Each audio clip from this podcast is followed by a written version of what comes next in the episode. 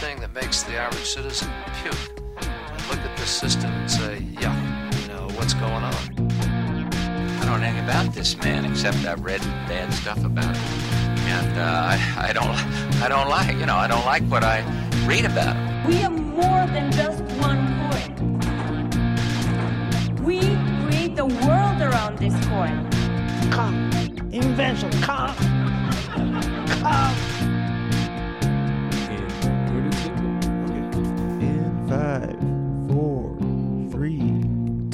The evil has gone. Welcome back to Grubstakers, the podcast about billionaires. My name is Sean P. McCarthy, and I'm joined here today by. Steve Jeffers. Yogi Polywall.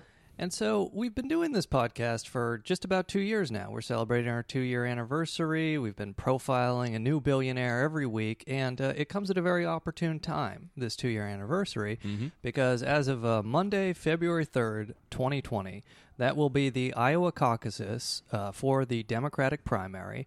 And uh, in the event that Bernie Sanders wins those caucuses, that will be very bad for every single billionaire we have profiled. That will be a five alarm fire, you know, all hands on deck emergency. So we wanted to spend, you know, this and then the episode we do on the Patreon. These will be the last two episodes we release before we know who actually wins those Iowa caucuses. That's right. And we wanted to spend both of these episodes talking about, you know, a couple of the billionaires linked to Bernie Sanders' opponents Oh. uh, in the Democratic primary. You know, this one we're going to talk about a couple billionaires uh, linked to Pete Buttigieg. Uh, these Canadian billionaires, Gerry Schwartz and Heather Reisman. Mm-hmm. Um, but uh, next one we'll talk about a billionaire linked to uh, Joe Biden.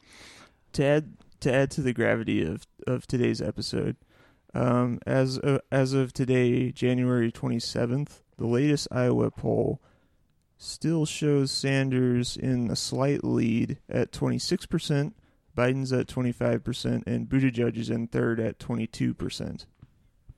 Nice. Right. Like I've basically compared this. Uh, Democratic strategists are like the uh, the Wehrmacht marching into Russia, where you know, like they didn't sleep for like a month, but the country is so vast that no matter how much effort, there's still more ahead of them, and they're they're you know they're bringing out the Joe Rogan smears. They're like finding old videos of Bernie saying the word wage slavery, the Right. phrase wage slavery. That's right. But it's like there's there's still this vast country ahead of them, and you know the the Russian divisions just keep coming, and the polls just get worse and worse, and you know there there will be a lot of bunker suicides, is what I'm predicting here.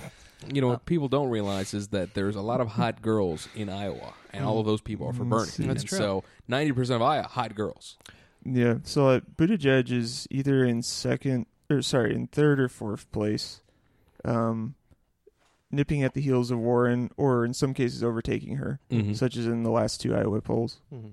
So um, he has t- he has I think he has the record for most billionaire supporters, or no? He's uh, below Biden, actually. Yeah. Okay, so he's in he's in the running. Right, and that's actually kind of where I wanted to start this is because there is a Forbes article that I found was pretty interesting from November 2019. Here are the billionaires funding the Democratic presidential candidates, and this is you know a good introduction.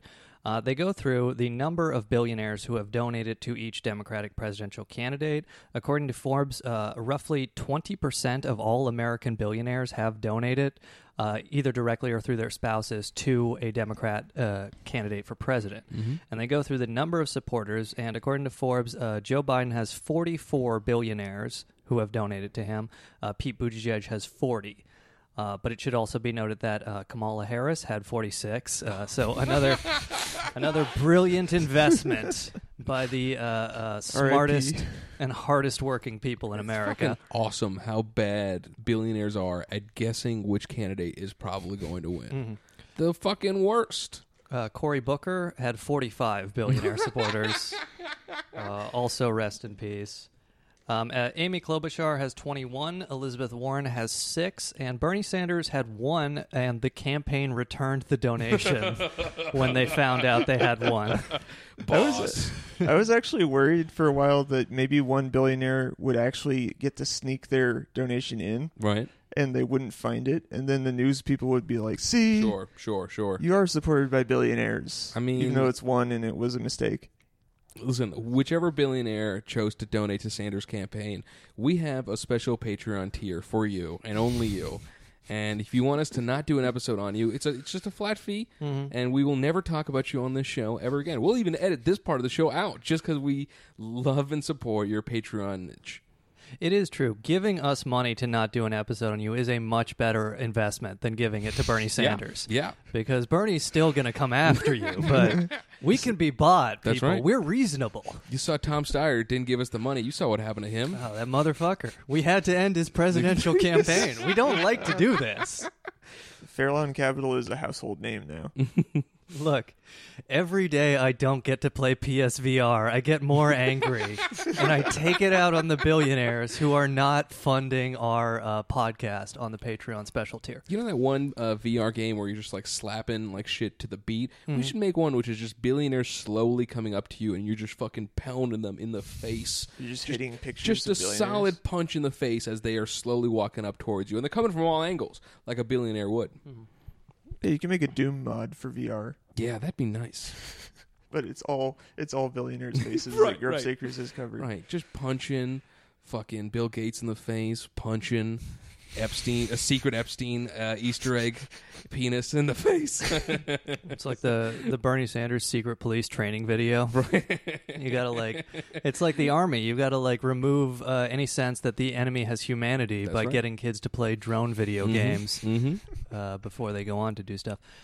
Um, but as we mentioned, you know, so today we're going to talk about uh, one a couple billionaires linked to Pete Buttigieg. On the Patreon side, we'll talk about one billionaire linked to uh, Joe Biden. But I think Pete Buttigieg is uh, an interesting topic to start with because, uh, again, he's the mayor of South Bend. Uh, Indiana. He won 10,000 votes in his election to be the mayor. So, how the hell does a person like that go to be one of the best funded uh, candidates in the entire Democratic primary. This is a nobody in like a tiny uh, mayorship. And uh, my personal theory on that is that Pete Buttigieg is the Jeffrey Epstein candidate. um, and I, I will just offer a couple pieces of support uh, for that thesis. Sure. Um, one is uh, this guy named Orin Kramer is a hedge fund millionaire we've talked about. Uh, we talked about him on the Jeffrey Epstein Part Two episode. So he's uh, was a major Obama fundraiser. There was even an, a 2008 article called uh, in the New York uh, uh, Observer where they dubbed him "quote the Obamasaurus" because he said other fundraisers were dinosaurs who were lining up with Hillary Clinton. gotcha. And he was, you know, the guy who was behind Obama. Um, the New York Times has recently described him as quote one of Pete Buttigieg's top fundraisers unquote. And the story about Orin Kramer, just to go through it again, this is from the Daily Beast. Um, Orin Kramer uh, met Jeffrey Epstein. Uh, Orin Kramer is the founder of Boston Provident Hedge Fund. Um, Jeffrey Epstein put $30 million in there, um, and he said he wanted to invest several hundred thousand dollars from Alan Dershowitz. Uh, again, quoting from the Daily Beast. But when the fund tanked the following year, Epstein called the founder, Orin Kramer, and demanded, quote, One of us is going to make Alan whole, and if I have to do it, that is an outcome you will regret, unquote. Kramer agreed to restore Dershowitz's money if Epstein left the remainder of his investment in the fund. So this guy, who's uh, according to the New York Times, one of Pete Buttigieg's top fundraisers, unquote, Sure. is threatened by Jeffrey Epstein and immediately Yeah. returns Alan Dershowitz's money. Right. So what the fuck is going on here? um, and don't think too much about how many people are alleging that Jeffrey Epstein was uh, running a recording blackmail operation. Sure. Uh, that Orin Kramer was apparently threatened enough by to return his money. Well, Kramer might not have uh, been somebody that uh, was being blackmailed, but he certainly burst in every room to see what was going on. And And Kramer was the only guy. Epstein didn't have a tape of him with somebody Mm-hmm. underage. He just had a tape of him saying the N word at a comedy club. he just kept busting into rooms with Jerry Seinfeld dating 18 year olds. And again, you know, like anybody who's looked at the Epstein stuff knows there are a lot of allegations that he had like secret recording equipment and recording, you know, studios for this kind of stuff. So, I mean, it's just I mean, very okay, bizarre. but billionaires are idiots, like we've talked about several times. And recording equipment is uh, surprisingly simple, if not moderately sophisticated. So, how hard is it to catch a billionaire being an idiot? Uh, probably not that hard. I mean, the only thing that's hard is maintaining it and using it as blackmail, which Jeffrey Epstein perfected. yeah, no, you you really do need the level of intelligence to think that Cory Booker is going to be the next president of the United States to to walk into a room with like several blinking red lights on the corners right. and uh, have sex with a child. Like obviously, what some of the stuff uh, being alleged with Epstein and Mossad, he may have had some equipment that was moderately sophisticated, but we literally record on devices more sophisticated than what Epstein must have used to blackmail the individuals that he's blackmailing. This podcast is produced better than the blackmail tapes of Epstein. Believe it or not, we actually have better video encoders than Yeah, the Epstein operation. That's right. Yeah. Um, and then the other piece of evidence I had for that is Glenn Dubin. We talked about, uh, we did an episode on the Patreon side about Glenn and Eva Dubin. Uh, they've been accused of rape by uh, Virginia Roberts, is an Epstein accuser. She's accused them of rape. Uh, Glenn Dubin, according to Forbes, donated uh, $2,800 to uh, uh, Pete Buttigieg. Uh, he also supported Michael Bennet and Steve Bullock, uh, who both dropped out. Um, and so, you know, it's, it's just one of those things where it's like, why are these kind of weird, uh, let's say Epstein adjacent billionaires funding this totally unknown South Bend mayor, and what do they expect in return? Um, and you know, again, it's it's wh- where does he come from? There's this Wall Street Journal article that says he just kind of cold called a bunch of former Obama donors, and they were so won over by his charisma that they were just like, "Hell yeah, let, let's do it." He's Um, a Manchurian candidate. Yeah, He's a Rhodes Scholar, uh, enlisted to fight in Afghanistan, even though he came from a somewhat wealthy background. Mm-hmm. So you know he's insane. Sure. Well, he likes to kill for fun. He likes to have that history so that he can run for office. yeah. And uh, yeah, his mom controls him with psy- psy- uh, psyop t- technology to activate him. Right.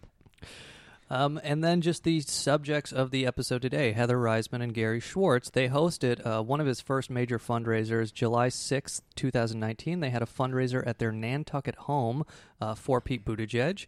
Uh, and it just so happens that Heather Reisman is a uh, member of the Bilderberg Group. Oh, that's a fun So group. don't read into that at all. Um, Unintended. Pete Buttigieg himself was recently um, implicated, or not implicated, but connected to a bread price fixing scandal in Mhm. Canada. There was a string of supermarkets that hired him when he was a McKinsey associate Right. to sort of optimize their pricing strategy, and uh, it led to this hilarious video. So the proposition that I've been on front lines of corporate price fixing is just to get that out of the way. You worked for a company that was fixing bread prices. Uh, no, I worked for a consulting company that had a client that may have been involved in fixing, or what was apparently in a scandal. I was not aware of the Canadian uh, bread pricing scandal until last night. Do we know if the, if the bread pricing thing's connected to uh, Schwartz at all? It could be, but that might be connected. But I not- didn't find anything Yeah? All right. specifically to him. Boy, I love this guy interviewing him. His face is yeah, so he's perfect. just laconically. ugh. Just says like you you made bread more expensive Right. for working people but actually like so uh a CTV News Canada hmm article suggested that I like as part of their McKinsey's results they got a consortium of supermarkets and bakers in Canada to over a number of years Mhm. increase their bread prices more than you would expect Oh, companies really? to do over a period of about 15 years. Huh. Mhm. Yeah. So, so Yeah. how much? Like bread cost? Like if bread costs a dollar? Wait, I mean, obviously it doesn't cost a dollar. Well, like, it said that like it increased by a dollar fifty more over that period than you would expect given just regular sort of Hmm. inflation. Which doesn't sound like much, but if you're a poor to working class person who needs this staple food yeah, bread to bread's feed your family every single day, then Right. that really adds up. Yeah, Mhm. And it's just all going straight to these companies. right. Right, and so it's this Canadian chain, uh, Loblaws, uh, which Pete Buttigieg worked with during his time at McKinsey. He has denied being involved in the bread price fixing scandal, but while McKinsey was consulting for them, they were fixing the prices of bread in Canada.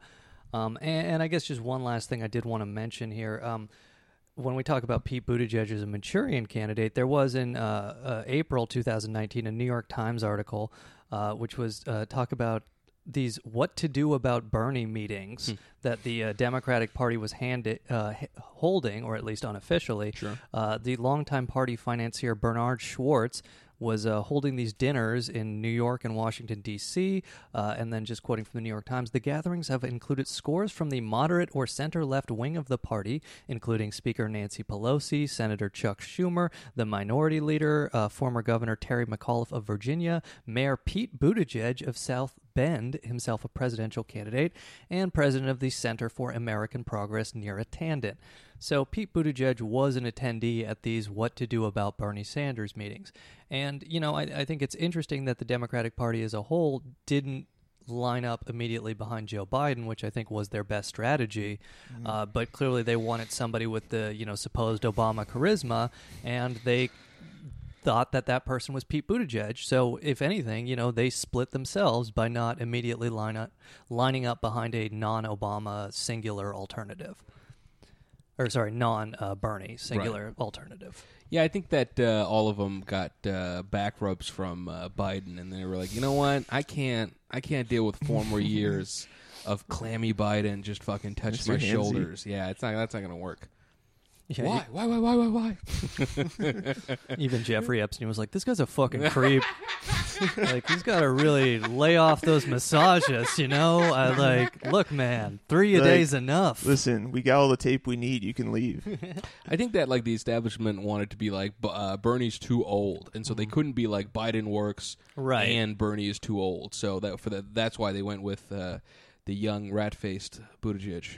And that's a good point. Yeah. Um. eh, but again, it's Thanks. just, it, it's just like, where the fuck does this guy come from? Where does Right. Pete Buttigieg come from? He's the mayor of a nobody town, and suddenly he's one of the most prolific Democratic fundraisers, and you know, uh, one of the top four candidates for president of the United States. Uh, He's ju- outraising Biden in terms of campaign donations. Mhm. Oh, and so like that money that money is coming from these billionaires. Our apologies to any listeners in South Bend that Sean's calling a nobody town. hey, you South Bend listeners, go fuck off. Fucking mayor sucks.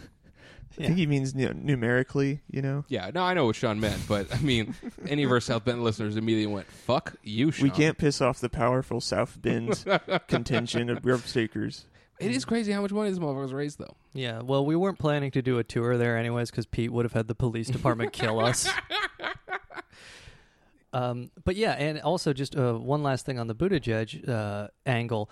So he's been getting these major donations from billionaires and millionaires and stuff. So his campaign was trying to make their average donation look lower. So they held a contest, which is uh, the lowest donation to Pete Buttigieg contest, uh, which was you know like trying to encourage people to give Sure. a dollar or like Yeah, two dollars give- or some shit. if shit. they were planning to give a thousand dollars, you should just split it up into like twenties or something. Wow. But it's just so funny because it's like you know they're getting you know two thousand or whatever the maximum is from all these millionaires and billionaires, and then they'll just like try to get people to give a dollar so they can be like, yeah, our average donation is like Wow. just like Bernie. Um, Can you donate to us on layaway? what fucking crooks. yeah. I need to appear more working class. But so just to kind of start the story of Gerry Schwartz and Heather Reisman, um, and you know, so he's a Canadian billionaire worth, according to Forbes, about 1.6 billion dollars U.S. Um, and we don't quite know where they met Pete Buttigieg, but it should be noted. So Gerry Schwartz manages Onex Corporation. Onex is a uh, private equity firm, uh, the largest private equity firm in Canada.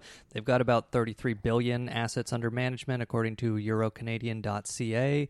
About 218,000 employees across the various companies they own. Um, they own companies like Beatrice Foods, Husky Oil, Cineplex, Alliance Atlantis, and Save a Lot uh, thrift stores uh, among others. But you know, so we don't quite know where they got contact with Pete Buttigieg. But Onex has had a lot of McKinsey corporate people work for it in the past. You know, Gerry Schwartz, of course, is a Canadian businessman.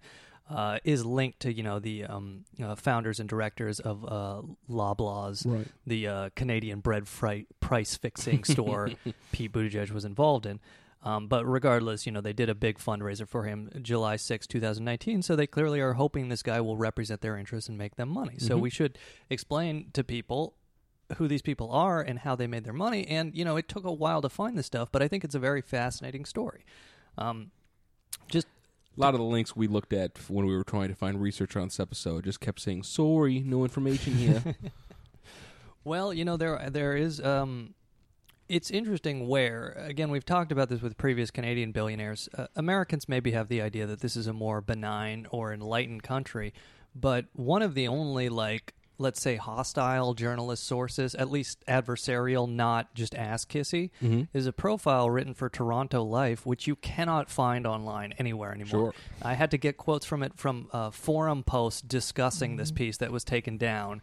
Uh, that apparently the author of it admitted in the piece that uh, Gerry Schwartz and Heather Reisman sent her a notice saying, uh, "If you're going to write this, you need to save all of your notes in case legal action is uh, Wow. is uh, eminent." And another source told her that if he was quoted in it, uh, she would uh, he would drop her in acid or something like that. so it's like just this really kind of fucked up thing that does beg the question, like, okay, so what are these people hiding? Why are they so secretive? They're all over the place in Canadian media, but just none of the sourcing is at all adversarial or hostile. There's no question of their position. What did they do? Do they deserve their position? No, they're just Canadian folk who enjoy poutine and l- l- smoking legal marijuana and, and watching hockey from time to time. Mm-hmm. Um, Enjoying Celine Dion and Justin Bieber and the the finest maple syrup that this country can can produce. Those things every Canadian does. Yeah. Yeah. Um, but so Gerry Schwartz, and we'll kind of we'll focus on Gerry Schwartz at least for the beginning of this, because Gerry Schwartz, you know, made a, a fortune in private equity. Heather uh, Reisman, uh, Reisman, um, has you know some rich family, but it was more just she kind of spent his private equity money buying into bookstores and various other things. Yeah, she mentions in interviews that they married when she was 26 and she married her mentor essentially. I mean, very easy to uh, make your husband your mentor when he's literally uh, flush with cash to fund your ideas of business expansion and things that you want to do to get her off your back. Yeah, and uh, just according to the uh, Canadian Encyclopedia.ca, this is like uh, a short little biography of Gerry Schwartz. He was born in uh, uh, Winnipeg, uh, Manitoba, Manitoba, um, in 1941. His father was Andrew Schwartz. His mother was Lillian Schwartz. Uh, his mother was a lawyer. His father was trained as a pharmacist, but uh, worked in the family-run car parts dealership. Gerry Schwartz started to work in the store when he was 10 years old. At age 17, he and a friend started a clothing store called the Stag Shop. Uh, he worked there Friday nights and weekends. Um, and it's just kind of an interesting thing where uh, generally 17 year olds who get to start their own clothing stores did not grow up in poverty. like, at least statistically, Sure. uh, from my experience, that is the case. But what I found amusing is from this other profile in globalnews.ca, they quote from an online video where Gerry Schwartz accepted the 2016 Horatio Alger Award. uh, for those not familiar, Horatio Alger was an American author in the 19th century who wrote rags to riches stories. Oh. And it actually might be something worth discussing more in future on a future episode because a lot of American culture is informed by this Horatio Alger idea. Right. This idea that if you just work hard and are a decent person and are dedicated, you will become rich. Because he wrote all these pulp novels about poor kids who just like worked hard and then became rich overnight, you know. It's called the Horatio Alger myth. Mm-hmm. And it's just kind of amusing that Gerry Schwartz is there accepting the Horatio Alger right. Award after his fucking dad bought him a clothing store at 17 years old. Um, but in this video, uh, according to the write up at globalnews.ca, uh, Gerry Schwartz explained how his mother was deaf, which resulted in her being very distant. But he was extremely close with his father, a local businessman and auto parts dealer. My dad was a fantastic guy who I looked up to, admired, and loved, Schwartz said in the video, adding his dad, quote, came from a much more humble beginnings. He worked his way up. His his mom was a deaf lawyer. Oh wow. Hmm. That's I don't know. She, she's closer to the Horatio Alger myth. Yeah, seriously. Uh, well, I don't know her background. Just like a fucking 99% win rate because nobody in Canada wants to be impolite to her. oh, we'll put that guy in prison, eh? Wouldn't want that lady to be sad.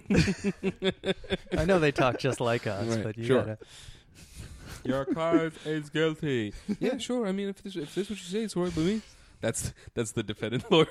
Just nobody in Canada is Right. allowed to dispute anything a deaf person says. It's like checkmate. Cross examining the witness. right. just like the fucking uh, homicide perp feels so bad for the deaf lawyer. It's like, yeah, all right, I did it. I guess. yeah, I was there. I made up the alibi. Most complaints about this show are when we laugh at terrible things, and Yeah. I'm pretty sure this is going to get us a whole bunch of people being like, uh, you know, I wanted to learn more about Reisman and Schwartz, but when they were laughing at that deaf mother of his, I got mad.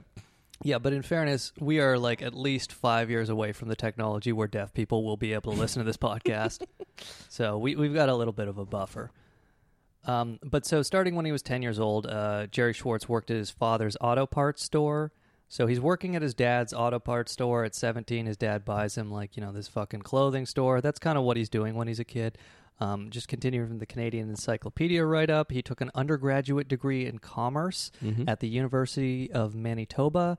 Uh, during the time, he and a friend invested in a carpet store. So uh, he got more money from his dad to invest in a carpet store uh, with outlets in Calgary and Edmonton.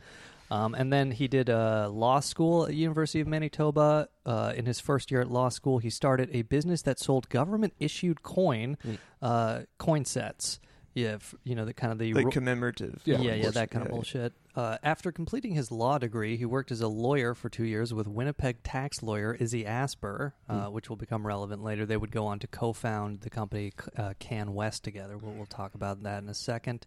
Uh, he obtained an MBA from Harvard University after he uh, worked with this tax lawyer Izzy Asper for two years.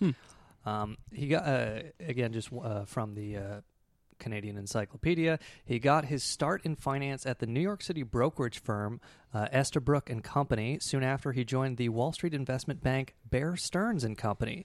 There, he worked alongside investment bankers Jerome Kohlberg, Henry Kravis, and George Roberts, who later formed the inre- investment company KKR. We've talked about KKR a bit. They're like one of the first major private equity firms Right. uh, in the U.S. in the 80s. Uh, we'll do a future episode on them more in depth. But uh, what's relevant about that is uh, from the encyclopedia, the trio pioneered the quote leveraged buyout, i.e., buying companies with borrowed money and using their assets as security for loans. Um, so he kind of works with these original buyout guys, and then he takes the buyout formula, the private equity. Uh, asset, f- uh, flip it and strip it, or Right. strip it and flip it, what, however it goes, uh, back to Canada. But I did just want to mention one other uh, connection. Uh, he starts working at Bear Stearns in uh, I think 73 or 74. He leaves it in 77. Uh, Jeffrey Epstein starts working at Bear Stearns in 1976. Uh, leaves it in 80. So for about a year, they were both working at Bear Stearns. Right. No idea if they ever met each other. No way of knowing, but worth pointing out uh, that they were both working at that cursed company. But so he leaves, you know, Bear Stearns in 1977. He goes back to Canada. He meets with that uh, uh, lawyer, Izzy Asper, that um that we that he was working with for Mhm. briefly, and they found this company called Can West, Can West Communications. And apparently, they kind of do this uh, leverage buyout stuff, at least according to the Canadian Encyclopedia. canwest bought several small companies over the years, um, but eventually the, the business relationship broke down. But uh, Steve has a little bit more research on canwest It's an important Canadian media company. So Izzy Asper, uh, his Schwartz's business partner in CanWest. Right. uh, jumping backwards a bit in time. So he in 1973, he was he was elected.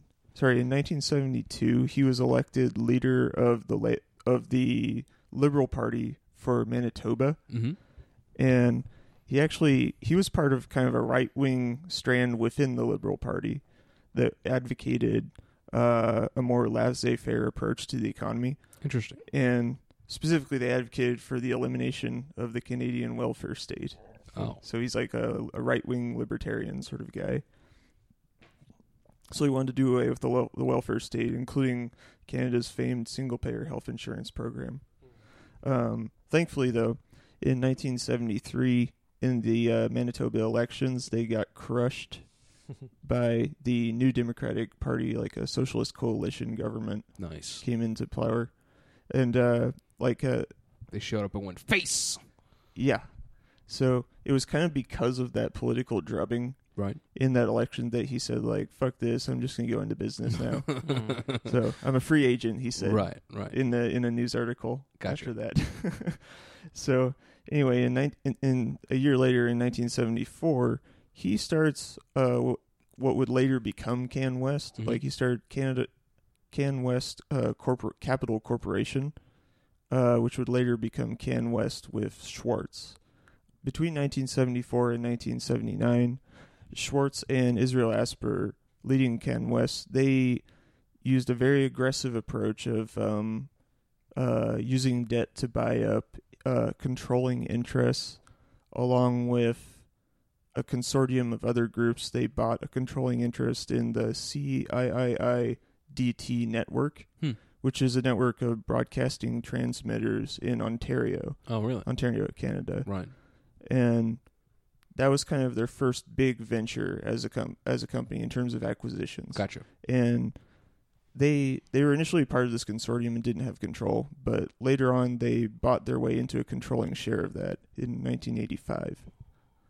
This was after Schwartz left. Gotcha. Mhm. But um, Right. just to give some extra context on Asper, though, um, yeah, so he had this sort of fledgling political career that went nowhere. And then with Schwartz's help and his knowledge of the LBO environment, Mhm. the leverage buyout opportunities in Canada, they were able to sort of grow CanWest. And they eventually, Schwartz had kind of a falling out with him. Mhm. I think I couldn't find it exactly, but I'm kind of thinking it was due to their politics. Well, Schwartz seems like a pretty similarly politically aligned guy. Where we'll, we'll go through. So yeah, as Steve mentioned there, uh, Gerry Schwartz helps him uh, co-found CanWest in 1977. Gerry Schwartz leaves CanWest in 1984. Mhm. According to the Cana- uh, GlobalNews.ca, uh, Schwartz took a portion of his in- of the industrial assets from CanWest to start Onex, which is his um, private equity firm that still exists today. Um, but it is interesting where Schwartz, through his private equity firm, has consistently lobbied for privatization in the Canadian healthcare system. And in fact, also, he holds a lot of U.S. healthcare and uh, hospitals and other such things. He's lobbied for further privatization in Medicare in the United States. Mhm. And we'll, we'll talk about that a little bit. So, at least on, you know, Israel, defending Israel from criticism and um, privatizing the healthcare system, at least that part of their politics are aligned. Even if uh, it's not because of their political differences, every billionaire, when they have a mentor that they surpass in one way or another, at some point says, I can do this better than you can. So even if it was or wasn't the political differences, I think Schwartz at some point just went, fuck this shit. I can do this on my own.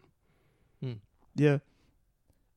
Like I just uh I couldn't really find any sources for why they actually split up. Right. Mhm. So I was thinking either it was from their politics or it was uh Israel Asper's like extremely aggressive approach that ultimately led them to split.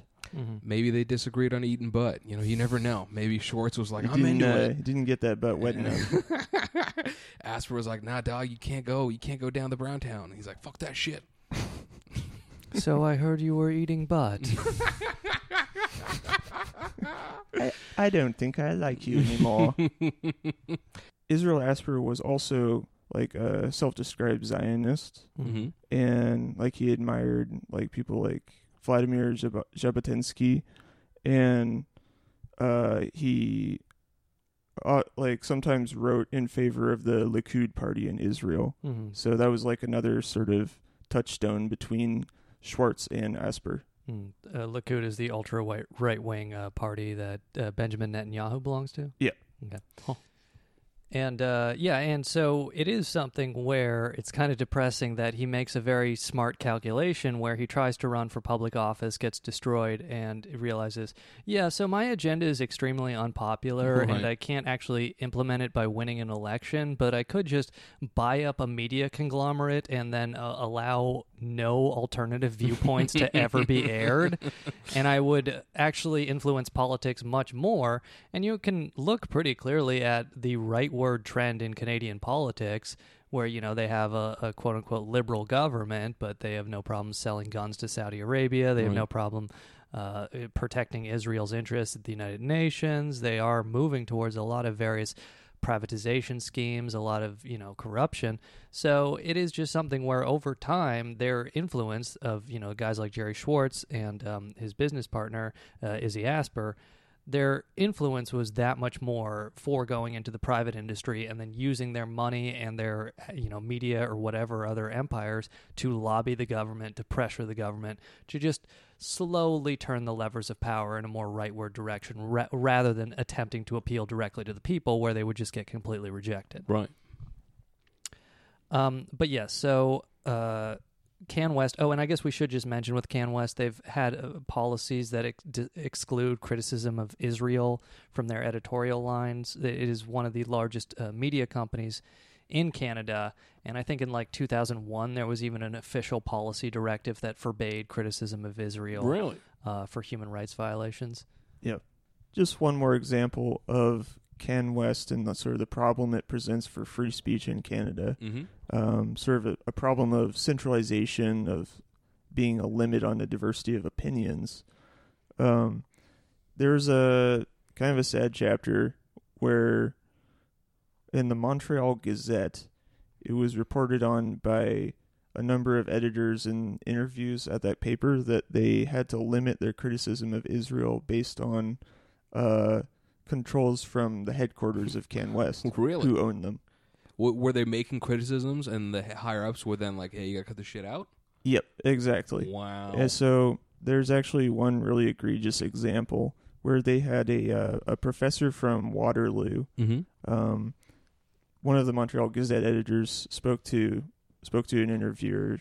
He said, "quote We even had an incident where a fellow, a professor at University of Waterloo, wrote an op-ed piece for us in which he was criticizing the anti-terrorism laws in Israel." Right. Little did he know that would be his Waterloo. and criticizing elements of civil rights abuses, etc., in Israel. Now, that professor happens to be a Muslim and happens to have an Arab name. Hmm. We got a call from the headquarters demanding to know why we had printed this. Hmm. So this is just one example he's saying of Right, like hundreds right. of instances where, um, in order to, in order to publish anything sort of uh, going against Israel like this, they would have to first send it over to the headquarters Sure, to get yeah. the approval. Mhm. So the one time an Islamic person did it, they're like, "You know what? How about you Yeah. stop doing this?" wow. Right. So, yeah, I mean, centralization of these opinions under con- under democratic control of Can West Right. was like ultimately presented a barrier to democracy. Mm-hmm. Yeah, and we'll talk more about uh, Gerry Schwartz specifically in his uh, pro-Israel, pro-apartheid lobbying. But it is just something worth noting that you know this media company he helped found and certainly put some money into, Mm-hmm. and uh, who uh, remains friends with the owner, um, has lobbied for and uh, censored uh, viewpoints that he's opposed to. Yeah. Um, and that's a very undemocratic thing that's happening all over the Western world. Um, but just to kind of continue with the Gerry Schwartz story, so in 1984, uh, for whatever reason, uh, him and the uh, uh, other co-founder Izzy Asper of uh, Can West, they split up. Um, Gerry Schwartz apparently takes a portion of the industrial assets to start his Onex um, Corporation, the private equity fund.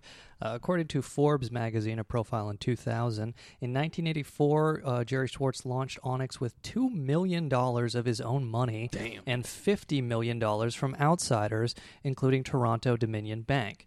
So, again, it's hard to kind of trace where he got his money, but it seems most likely his dad was pretty rich. Sure. I Uh, think there might have also been like a Pete Buttigieg phenomenon because like he's just, he's somewhat unknown still, but he has this pedigree Right. from his dad and um going to a good university Mhm. and he started a couple of business now he went to harvard with an mba so Mhm. like people are willing to take a chance on him And money begets money. So if you know someone with money, they know someone else with money, most likely. yeah So, so, like there's if nothing else you have access right. to this elite circle Yeah, and I think access to the elite circle is what billionaires need to exist. Because without that, it don't fucking work. well it certainly has a price so Yeah. it commands a price on the market in Right. addition to like the returns that they're going to promise people through their private equity firm Mm-hmm. you have access to all of these elite Canadian politicians, these political circles.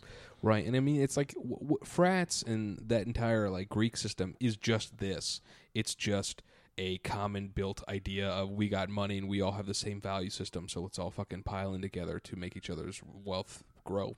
hmm Yeah, and um, so it's interesting his strategy for this uh, leverage buyout firm Onex during the early years. Um, at least uh, according to the Forbes profile, he's less focused on quick uh, flipping as he is on like buying in and consolidated in, and consolidating industries. They give the example of his investment in Sky Chefs, uh, which is an in-flight catering business of American Airlines. He buys their in-flight catering business in 1986, uh, and then he helped that outfit buy six other in-flight caterers. Um, and then, you know, so he gets this kind of network of in flight caterers, and then he sells a 25% stake to uh, the German airline uh, Lufthansa in 1993. Huh. So it is like he does that kind of stuff a bit, and then he also does the usual stripping and flipping, which we'll talk about more later. But that's just an example of his early strategy. But what I also wanted to highlight in 1987, uh, a year after this first uh, or this uh, Sky Chefs deal, he takes Onex public uh, from the Forbes profile. This is one of the first private equity firms to become a public company. Most of them do this now. But uh, according to Forbes, he raises $246 million in 1987. Uh, investors complained that Schwartz had given them a raw deal. He had kept 60% control through multiple voting shares and was skimming off 20% of the profits as a fee, similar to a private buyout's firm fee. Uh, he eventually dropped the fee, but other problems loomed. Um, but that is just something where though it is a public company, Onex is, he controls, uh, I believe they're called secondary shares that actually control voting on the company. Yeah, there's So- different tiers of shares. Sure. Yeah. As there are in many large corporations Right. now. Hmm. But he was kind of innovating the use of them to maintain, maintain control without it costing him personally too much money. Right. Mhm. Right. So, uh, you know, however the structure is set up, there is public money or public investor money flowing into Onex, but the public shareholders have no input into how the company is run. He's set up a structure where he controls all of the actual shares that can vote and impact the direction of the company at all. Um, but it is interesting where in 1987, Onex buys the Canadian operations of Beatrice Foods, and uh, we we might have mentioned this deal before. This was in 1987 the largest leverage buyout up to that point. It was a 8.7 billion dollar buyout of uh, Beatrice companies, and it was uh, orchestrated by KKR, the private equity firm we we mentioned earlier.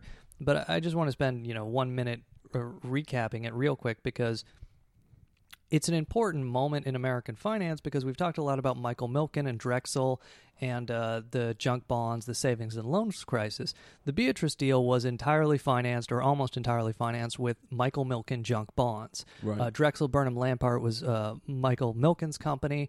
They had this captive network of savings and loans and insurance companies. Uh, where it was a Ponzi scheme. It was just like, hey, uh, we own you, so if we raise these bonds, you have to buy them. Right. And then you just get more and more people in the network to buy it, and then eventually the music stops. It's like any other Ponzi scheme. Mm-hmm. So they raised $8.7 billion to buy out Beatrice Corporation of just Ponzi scheme money. And then KKR is the lead on this deal.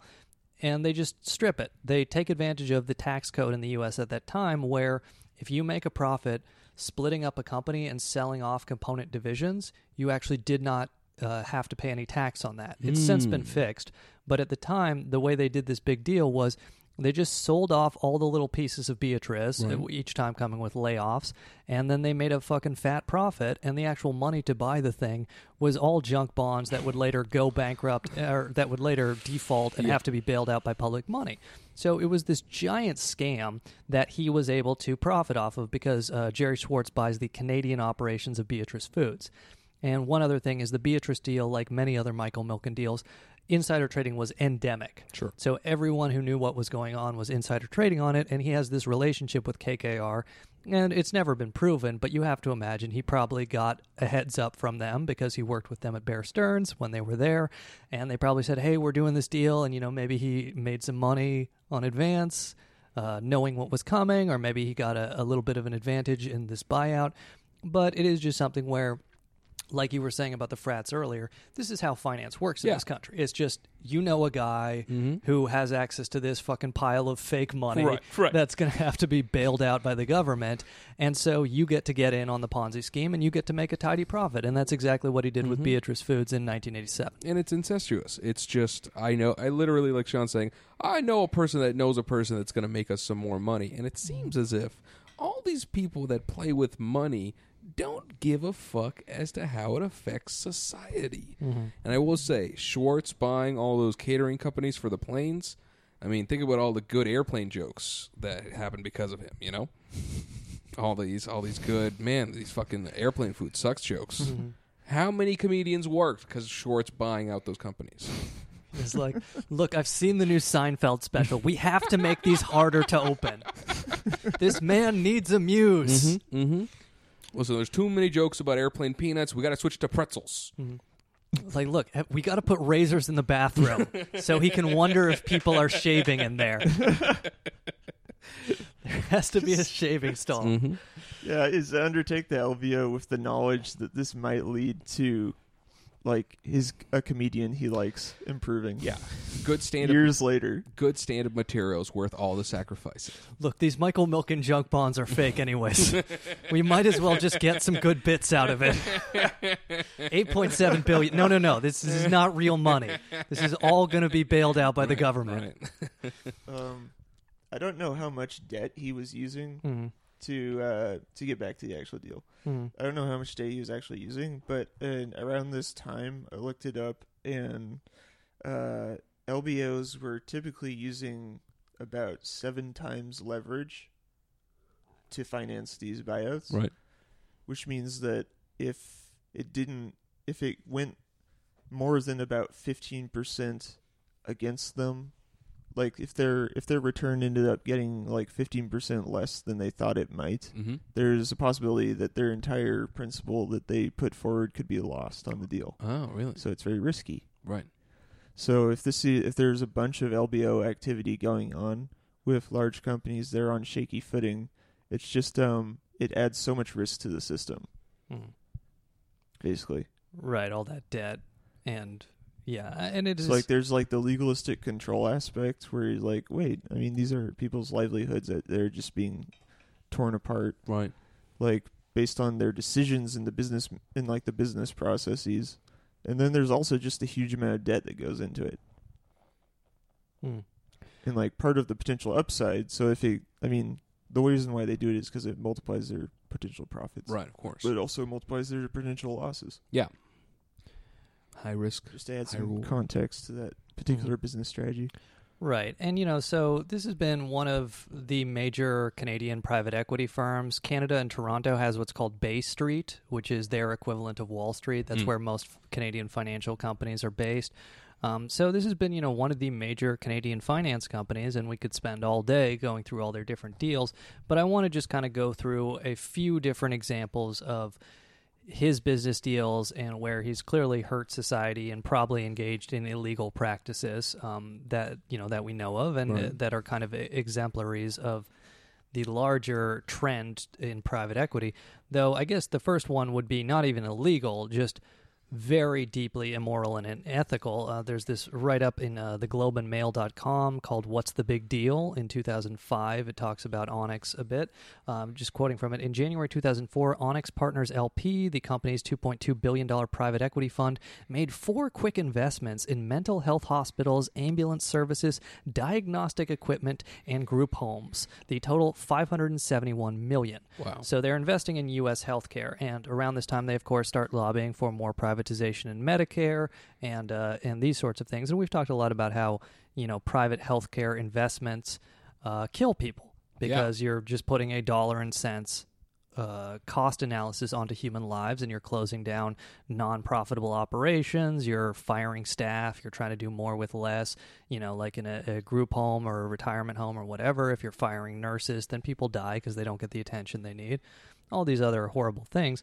And um, uh, just from that same article, they talk about the push into uh, U.S. healthcare. Bobby LeBlanc, a New York based partner of Onex who came over from uh, Warren Buffett's Berkshire Hathaway, says Onex has no plans to integrate its four assets, these healthcare companies in the U.S. they just bought.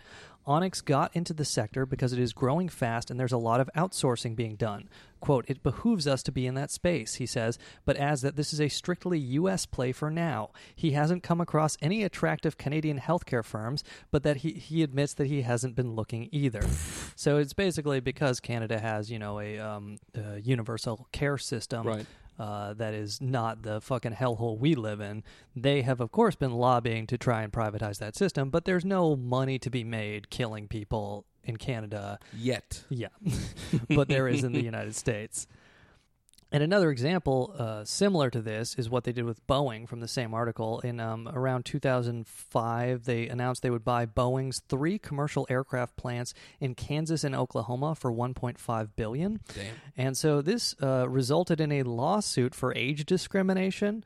Um, the Seattle Times wrote this up. Basically, the way it worked is there were at these three plants about 9,000 employees. Um, and Boeing, as part of the sale, fired all of them, and then Onex rehired them, but they uh, laid off or didn't rehire about 1,100 workers. The majority of them were older people. Um, and so there's uh, an Associated Press write up that goes through this because immediately Onex and Boeing are sued for age discrimination for firing these older workers. Right. Um, and from the Associated Press uh, write up, uh, lawyers for the workers filed documents to back up their request for class, class action status for the suit. The documents included depositions and internal company meno- memos that say that Onex, or its subsidiary company, cut older workers using a quote selective rehire process in which all Boeing employees were laid off and forced to reapply for their jobs with the new company. Uh, one memo Onex presented to its board of directors to support um, the purchase noted that the Boeing workforce was, quote, older and more expensive, unquote, than the workforce the new company would have. Yeah. Employees ages 45 to 54 were considered the most expensive, company memo showed. Uh, like due to their being more likely to collect a pension. Exactly. Yeah. Just firing people before they can collect their pension. And, you know, of course, healthcare costs are higher for older workers. Right. It was just entirely let's get rid of the old people and then the company will be more profitable. Would it also be the fact that since they may have been at the company longer, they were literally being paid more than the new staff being Mhm. brought in? Yeah, that too, as well. Yeah. Um, and then, uh, so the subsidiary company Onex set up to run these uh, was called Spirit. And then they quote uh, in an internal document from Spirit, quote, We are moving from a demographically expensive population towards one that should be cheaper, unquote. Wow. So then that's an internal document where they just come out and say it that they're engaging in illegal age discrimination by firing, you know, a thousand one more experienced labor is, is isn't as cheap for some reason. You know, a lot of people are against millennials. Not us at Boeing, dog. We're pretty cool with them. We want to hire more of them. Fire the boomers, bring in the millennials. The uh, the court documents also indicated that when Boeing was trying to sell the division, it marketed potential cost savings prospective buyers could expect by reducing the number of workers. So Boeing even said to them, "Hey, buy this shit. We'll you know lay off all the workers, and then you can not rehire the old ones." Right, right. And you know it's fucked up because they have the lawyers have these internal documents that clearly show age discrimination, but the lawsuit is thrown out by a Kansas judge. Wow. Uh, the judge said they quote couldn't show a clear pattern of age discrimination. Which I mean, it just goes to show you with what's going on with the Trump administration and the judges. Like the law doesn't fucking matter. Right. This is just corporate power, and you get a fucking unelected legislator who's just going to ignore all these memos where they're like, "Yeah, let's get rid of the fucking boomers." the judge dismissed the lawsuit, saying, "Okay, boomer." So, capitalism doesn't work for the boomers either. Right, right. But you know, it's just like a fucked up thing that they did is they got rid of all the old people to keep their pension and their healthcare costs down, and that's illegal. And it doesn't fucking matter because they control, you know, the government, the court system, all of it. You may not have this information, but how many people ended up getting uh, fired due to this? So it was 1,100. There was just about 9,000 workers, and Boeing, you know, laid off all of them as part of this sale, Right. and then Onex rehired, and they selectively excluded about 1,100 mostly Right. older workers from the rehiring. But yeah, I mean, it is something where Boeing got a better price for this sale by saying, Right. like, hey, we can help you guys out on this shit. We'll fire all the workers, and then you just don't rehire the old ones. So there's just like both ends of this are making money, but the workers are getting fucked. Like, so. in order in order for them to qualify for those pensions, they have to work, you know, X years, Sure. Mhm. usually more than a decade with the company. Mm-hmm. So, I mean, Yeah, so imagine it's it is a lot, but they've also earned it. right, of course. And I can't believe the judge was like, "No, I don't see any crime going on here." That's fucking horse. Mhm. Looks like we're still in Kansas, Toto. Um, but so what I wanted to move on to is uh, this article I, I mentioned earlier is uh, was written in Toronto Life magazine in June 2005 by a reporter named Marci McDonald. It's called "The Heather and Gary Show," Mhm. and this is the one where you know the source threatened to quote drop her in acid if he's linked in the story. and I just wanted to quote this paragraph she writes about how Gary Schwartz and Heather Reisman uh, respond to this unauthorized profile. Because you know they have so much media attention that's authorized, but when uh, she. Uh, the reporter attempts to interview them. They decline. They don't want to talk about their personal life, but she goes ahead with the story anyways, and that's where um, uh, uh, she says, quote, weeks after I began researching on them, uh, Heather Reisman phoned the editor of this magazine accusing me of posing nasty questions. Uh, quote, I think I'm a good person, she said, adding that she could call on 500 thought leaders, unquote, across the nation to attest to that perception. Three hours later, a two page missive was hand delivered to Toronto Life magazine on the personal letterhead of uh, Gerald Schwartz. In more than three decades as a journalist, I have never received such a heavy handed warning, let alone one from a couple whose net worth is estimated at the time at $750 million.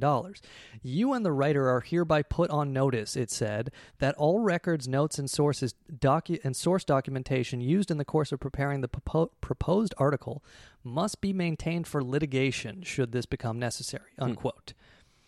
Um, and then uh, she also does speculate Schwartz's letter was meant to deep six the story. It also raised a question: What is it that he and Heather Reisman are so worried about revealing? And she goes through in the story again. It is almost impossible to find it online. You can get the first page on an archive.com link you, or archive.org link.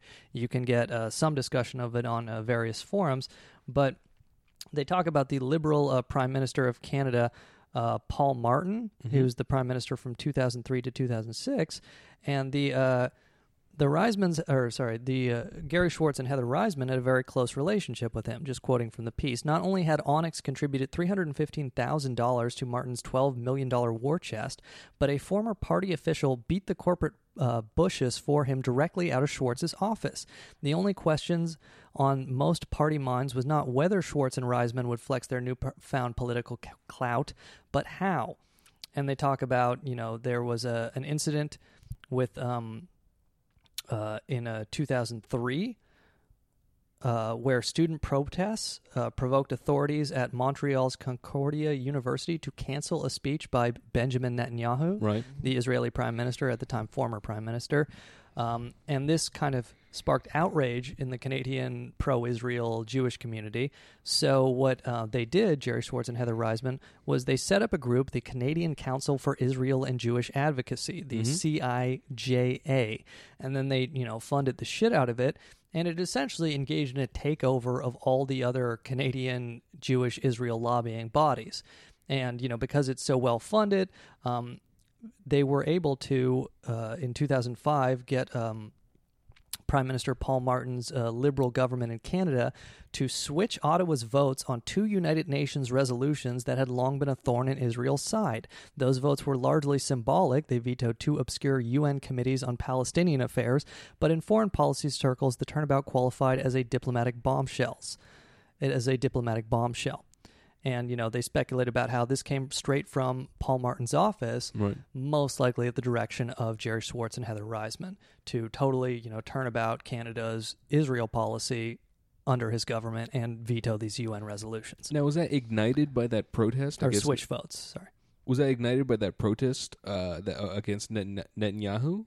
Yeah, so I mean, it was basically the student protest against Netanyahu was what led these two to set up Yeah. this organization, CIJA. Concordia University has like a really active, uh, like left liberal Mm. and socialist um, student body. Right, and then from the piece, uh, she found a source that said uh, Prime Minister Martin's office was, quote, under intense pressure from Schwartz about this. Hmm. And so it is just something where CIJA is their um, uh, Jewish Israel advocacy organization, and it is probably the most powerful Israel advocacy organization in Canada. And that was entirely a result of, you know, this protest made them kind of refocus their efforts and bring the entire pro-Israel community and their, you know, massive money and political influence to bear on this subject. Um, and they, yeah, they also talk, or she also talks about in this piece, um, the Middle East isn't Schwartz and Reisman's only interest. With most of Onex's holdings based in the U.S., Schwartz has already fretted publicly about the state of Canadian American relationships. Um, on Bay Street, analysts have been look, uh, on the lookout for signs that Schwartz has wrestled more el- el- elbow room for privatization within Medicare. Recently, Onex's highest priced purchases have been companies that provide ambulance and staffing services to U.S. hospitals, and Schwartz hasn't hidden his enthusiasm for exporting their wares north of the border should Canadian rules change. We would welcome it, he told a reporter, and without a doubt, we could reduce costs, which we've shown we can do in the U.S. That possibility, as it turns out, already has support within the government's own ranks. Two years ago, uh, 2003, a federal report recommending the privatization of more hospital services in Canada was published by liberal, liberal Senator Michael Kirby, who sits on Indigo's board. Indigo is Heather Reisman's bookstore. Right. Uh, so that is just something where it kind of goes through their power. And also, apparently, with Paul Martin, the then Liberal Prime Minister, they went to his official residence in Ottawa and watched the November 2004 U.S. elections with him. Yeah, in uh, one article they said that they were at some other event and uh, that was it Prime Minister you just said? Uh, Prime Minister Paul Martin. Yeah, Yeah. he was like, uh, "I want, I want you guys to come," and they're like, "All right, we're gonna get out of here." And then immediately they just left their dinner party and jumped on a private jet to go watch the election. Yeah, the with room Paul just Martin. watches as like the keynote speaker. No, the main guest just leave. Right, right. hey guys, come to my house at six for a party. Uh, sorry, uh, I got a call from Obama at seven. Uh, I'm gonna get Actually- out. Y'all hang out here though. This is a great opportunity for me, so I'm gonna leave. right. They're always fucking name dropping the prime minister. I'm sick of it. um, but yeah, and uh, then just like one last piece from that article talking about Heather. Apparently, uh, Heather Reisman's loft style office on King Street, a framed memo from Ayn Rand offers a telltale clue to Heather's ultimate book pick, The Fountainhead, a title that she says changed her life. And it talks about this story, uh, this uh, story in the Fountainhead. Uh, of course, the Ayn Rand, you know, pro um, libertarian, pro capitalist, pro businessman novel, Right. where one of the characters uh, blows up one of his own buildings rather than let nick- nitpicking pragmatists tamper with the purity of his design. And so there's a story where she, uh, uh, in 2000, or sorry, in in 2000, yeah, Indigo, her bookshop, was about to move into a new outlet in a town center. She drove out, took one look at the location she'd already approved and, decla- approved and declared that she'd changed her mind. She said, This store is in the wrong place in the mall. I'm not opening it. What? Refusing to take possession of the space meant a penalty of several hundred thousand dollars. but she was undeterred. And then apparently the landlord uh, cashed her check and then immediately rented it to a competing bookstore. Oh, great. Which was Chapters at the time. Well, that Uh, story doesn't end well. Yeah. But it is just funny where it's like she thinks she's this fucking Ayn Rand character who can just waste hundreds of thousands of dollars of her right. husband's money to uh, not open a store because she didn't like the vibe of it when she gets out there. Yeah, and in, in an interview with Reisman, she mentions that like the night before she opened the first bookstore, she was up at 4 a.m. and she she she called her husband and said, "You have to come down here now. I don't I don't know if this is gonna work." And so Gerry gets out of bed and goes to the bookstore and he looks around. and is like, uh, "It's gonna be fine. Don't even dream it's gonna be bad." And it it's clear that uh, uh, Reisman has a hold on Schwartz that makes him be like, "I I gotta take care of my wife's fucking bookstore right now." Yeah, and so you know, uh, Reisman, um, uh, Heather Reisman buys the competing bookstore Chapters for 121 million, uh, thanks to her fa- uh, her husband's money. It was actually a hostile takeover. Yeah. Uh, a rare example. A private private company getting hostily taken over. They took a fifty point one percent stake. Yeah, I mean, because uh, originally, Like uh, for a book for a publisher anyway. That's Right. story. and the like government was against it. They said that if you were to buy this, it'd become a monopoly, and they claimed that like, well, we're we're losing money with uh, our, our our bookstore Indigo, so us buying chapters is no big deal. Yeah, they're like in order. I mean, look how much, look how bad of condition I'm in. Except Right, for my right. husband's private equity Yeah. money. In order to survive, you need to let me buy this larger competitor. Yeah, and Indigo at the time had like 16 superstores, and they bought chapters, which had 70 superstores and over 200 smaller locations. So it wasn't like uh, Indigo and chapters were on equal footing. It was like. Uh, it was Indigo was had 16 less than 20 locations and they're like let's just buy the only other bigger bigger fish in the sea because we got more money than them. So this was like between 2000 and 2001. Mhm. They well, they had to go f- uh, fight it out in court for a bit on whether or not it complies with the competition rules. Right. But eventually, the bid went through. Yeah. Yeah, they got it. So they merged. Well, it was sort of like they called it merger, but the brand of chapters was eventually over a couple of years subsumed into Right. Hmm. um, her company. And in a lot of the Indigo. in a lot of the posts, uh, people talking about that merger, there's employees in the comments that mention that when uh, Reisman took over, the company just went to shit basically. Because it, it caused massive turnover happen. They instituted things like uh, loyalty cards to allow the customers to like get a slight discount, but then also give their personal information. You know how fucking bookstores started doing this around this Yeah, time, yeah. where you'd be like, "I'm trying to buy one book," and they're like, "Do you want to buy? You want to give me all your information to get 15 percent off?" And you're like, "No." And like, all right, you want a tote bag so that you can fucking carry your book home? It's like, no. It's like, well, if you got the card and the tote, the tote's cheaper than the card. The, it's like, fuck. I'm trying to buy a book. You fix book prices. they interview Heather. Right. Yeah, no. So like, there's these forum posts from employees. that Are like, yeah, they started tracking book sales per associate, Yeah. which is like, it's a fucking bookstore. You're not Right. doing upselling. and the books books the cashiers aren't making like a, a commission on these books and so one of the comments was like we had to have a 70% selling of the plum like group card for the indigo bookstores um horseshit is what it was Would you like to purchase insurance on this book? Just one dollar. That was when I worked at Hollywood Video before they went under the uh, video rental store. They were trying to get us to get people to spend a quarter insuring the videos that they rented from Ugh, us, fucking and they great. would count up our uh, say the commissions we managed to generate on this. this is a, a piece from uh, CBC News. It's uh, in 2000. Lichtman's book was facing bankruptcy. It was a 91 year old Toronto based bookstore. And the owner said, like, the stores drifted away from competitive positions, and other people offered a better assortment, a better shopping experience. Many larger scale bookstores have cafes in stores, which encourage people to stay and browse. And so they asked Indigo CEO Heather Reisman about this said that there's a lot of competition in the book business, and Lichtman did not necessarily do anything wrong. And here, listen to how this sentence goes next year. Our industry, in particular, is under extraordinary pressures from all sides from technology, from competitors, from new approaches to distribution. It is an extraordinary, difficult time, and as a result, sometimes there are casualties. in war. Yeah, that doesn't sound like a person that is uh, interested in l- letting people have a nice book shopping experiences. That sounds like someone that's willing to kill you to take what you got. I like how they like that long sentence about there being so many pressures that can just be condensed into Amazon exists. Yeah. Well, this is from 2000, so even at that time, Amazon did exist, but it isn't like what the market is right now. This is 20 That's years true. ago. That's so. when they're mostly to only a book, Right, A and- book company. at the time, uh, Amazon.ca did not exist. So there is an extra about four to five year period where Indigo books could exist in a world where Amazon was not a major player in the Canadian market. So Steven's right that Amazon would eventually come in and be the competition that they're talking about. But also, Indigo has a fucking private equity that's fucking the CEO basically. So they've got droves of money, and he's, they he's a director, right? yeah He's a director in in, Indigo. in, in Indigo yeah.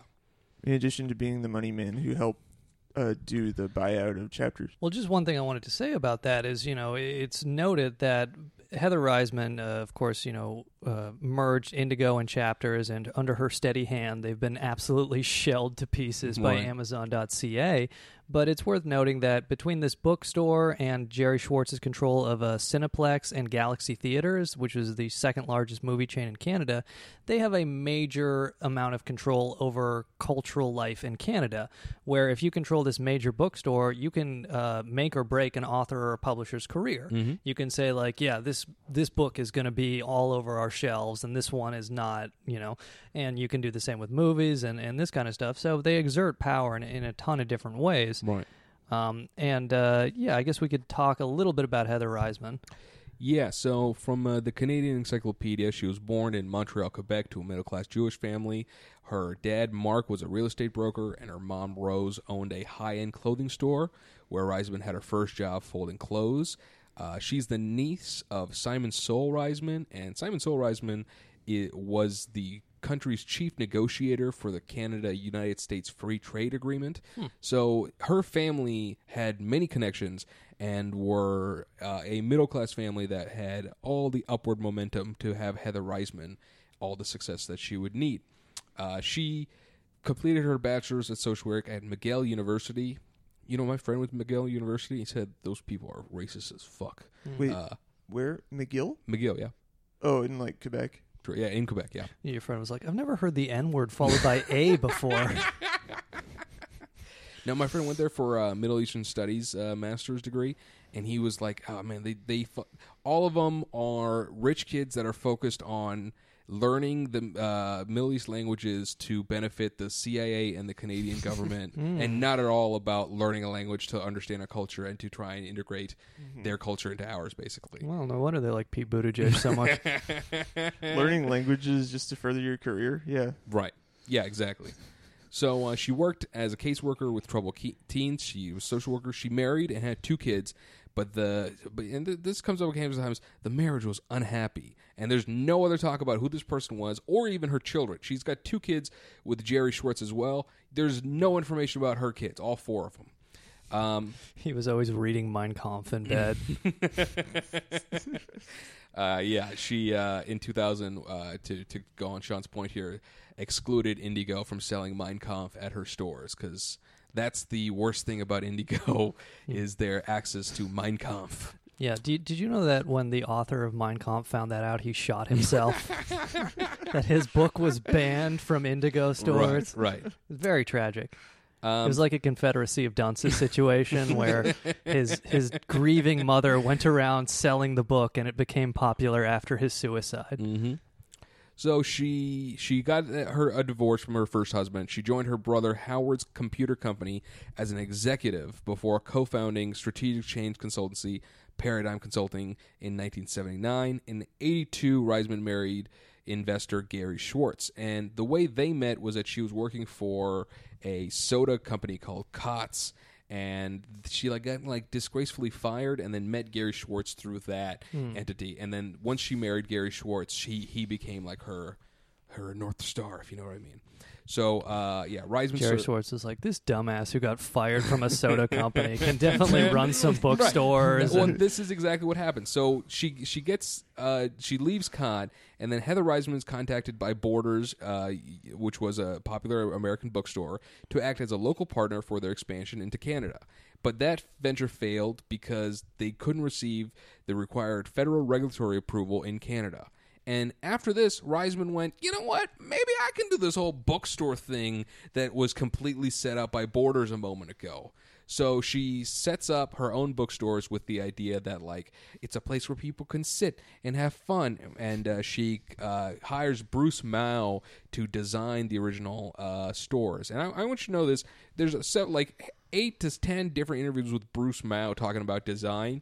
If you look at their most recent Indigo rebrand, it's literally just zoom in on the text and kind of make it look kind of shady. Like th- this is not great design that Bruce Mau has done here, and he's also a portly man who doesn't know how to wear clothes properly.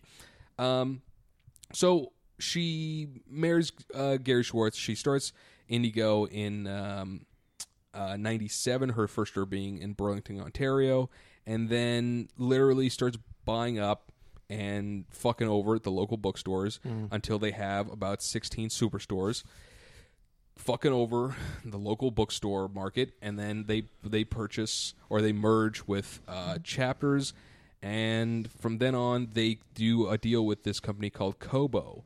And Kobo is an ebook company that uh, Michael Serbinis was the brainchild of and he in like 99 was like hey fucking you need to get in on this and then by 2009 they launched their own thing and when she was asked like hey Reisman, uh, don't you think like you know getting into e-books might be bad for your brick and mortar store?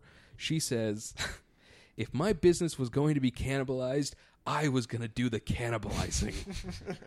Which, that's fucking psychotic. That doesn't make any fucking sense.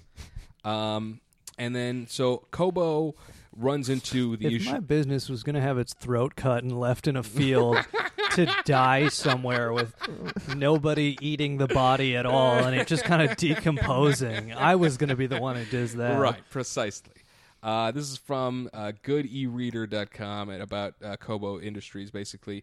So Kobo then goes into the e-reader market. They do, develop their own product, and instead of focusing on the American market like uh, Amazon and Google and uh, a few other companies would, they decided to focus on an international market. Uh, France is very hesitant to work with a foreign distributor in terms of books, but they, they eventually get that contract. But then they get to a point where they're fucked. They've put too much money into their business, and they kind of don't know if they're going to be able to pull it out at the end. And then all of a sudden, this company from America called Walmart buys them for 350 million. They event- uh, initially put 35 million into Kobo. And now you might be thinking to yourself, "Wow, what a godsend that this rich family got saved by another rich family." I don't know, maybe Gerry Schwartz, a guy that's connected to several blue chip companies, had something to do with his wife's ebook company uh, being bought up by right at the last moment. But yeah, I mean, this is just an example of how terrible at business she is. Like she had some sort of plant company, Crookshanks, which she ran into the ground Yeah. beforehand. And, And listen, you want to hear how smart this person is? This person was asked how to be good at business, how to be a good leader, and then she was asked what superpower she wants, and this is what she said. If I had a superpower, I'd like to be the conductor of an orchestra. the most boring issue of Spider-Man. Wait, wait, It's not a power. It's not even a superpower. The, bitch, you read a book every fucking day. You don't know what a superpower is.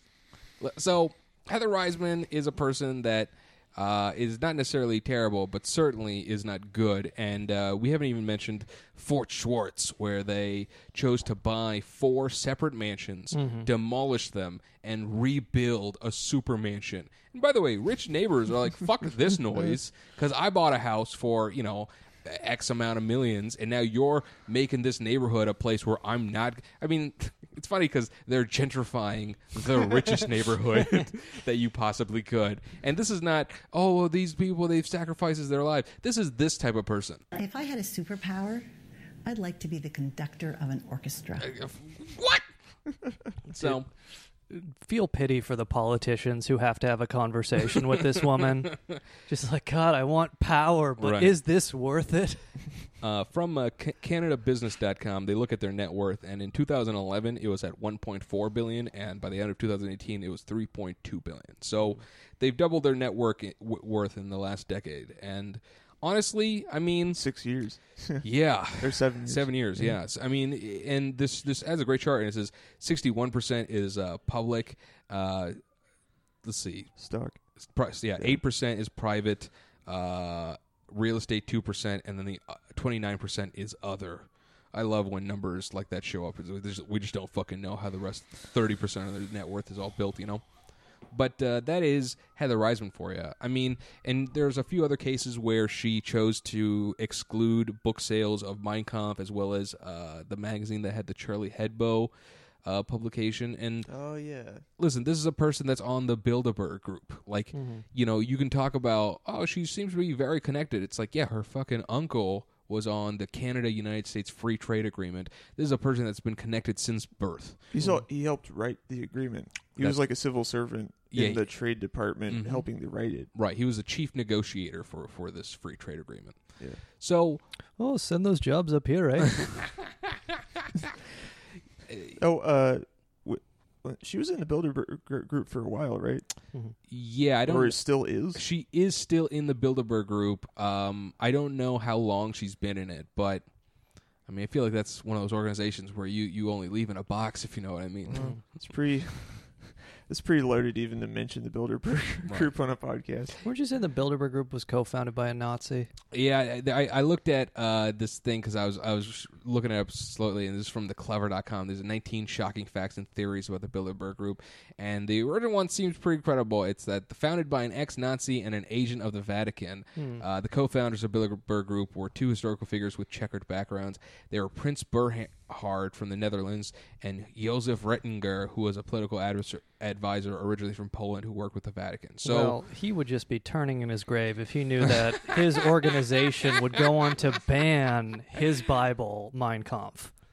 yeah. Uh, Well, the Builder, I don't know. Maybe at some point we'll engage with the Bilderberg group directly. Yeah. But it seems like so they've been around for a while, and there's like a core that actually it's just they just set up a a large me- scale meeting every single year and some of the Bilderberg group stay on for many many years, and like they're they're just administering this conference, Right. Mm. and other ones kind of jump in and out, and they want like new sort of thought leaders Hmm. to come in and speak at these things. It's Right. pretty interesting. You can look up some of the old agendas from like past conferences. Mhm. All the world's a stage, man. That's all I fucking know.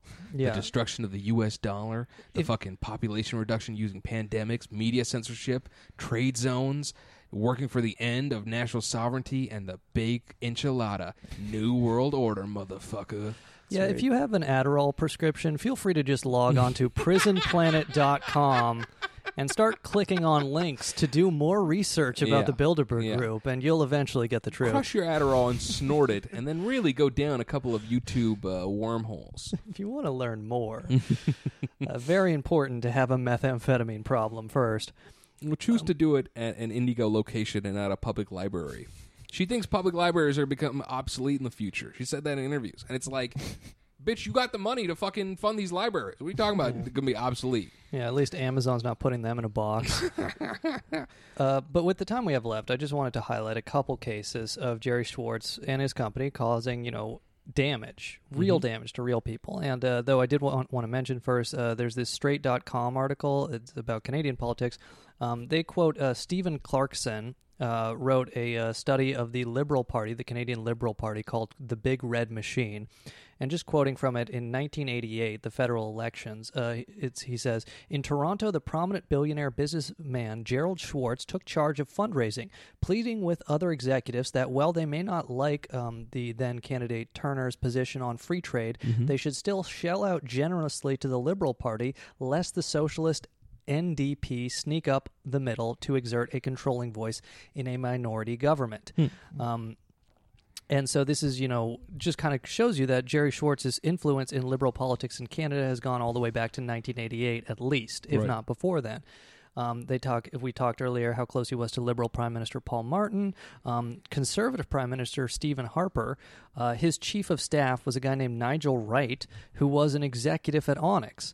Um, he took a temporary leave, Nigel Wright did, took a temporary leave from Onex in 2010 to become Stephen Harper's chief of staff. Uh, he had to leave in 2014 because there was a major bribery scandal in Canada where Nigel Wright wrote a uh, bribery check for $90,000 to a Canadian senator, probably with Stephen Harper's knowledge, but Stephen Harper made the decision to throw him under the bus. Sure. So he has to resign as Stephen Harper's chief of staff, and then he goes immediately back to work for Onex. So it just shows their influence, where they're control, uh, they're so influential in these liberal governments, but then the conservatives come in, and their fucking exec is the chief of staff who uh, leaves their company and then immediately comes back to it. Um, and you know, uh, one other thing I wanted to mention with regards to Israel, um, Schwartz and uh, Heather Reisman have uh, founded a charity called the Heseg Foundation for Lone Soldiers, which provides money to cover tuition and living expenses for non-Israelis who serve in the Israeli army. Uh, that's again from that straight.com article, but it's just kind of disturbing where it's like, hey, if you don't have family in Israel and you want to go be a mercenary psychopath, they'll pay you money to go fucking unload on nurses in the Gaza Strip. It's like right uh, a right wing Lincoln Brigade Right. uh, to go to go uh, snipe Palestinian kids who are throwing rocks. It's a superpower. If I had a superpower, I'd like to be the conductor of an orchestra. She meant army. She is. She's the conductor of an orchestra that plays Ave Maria for Palestinian children.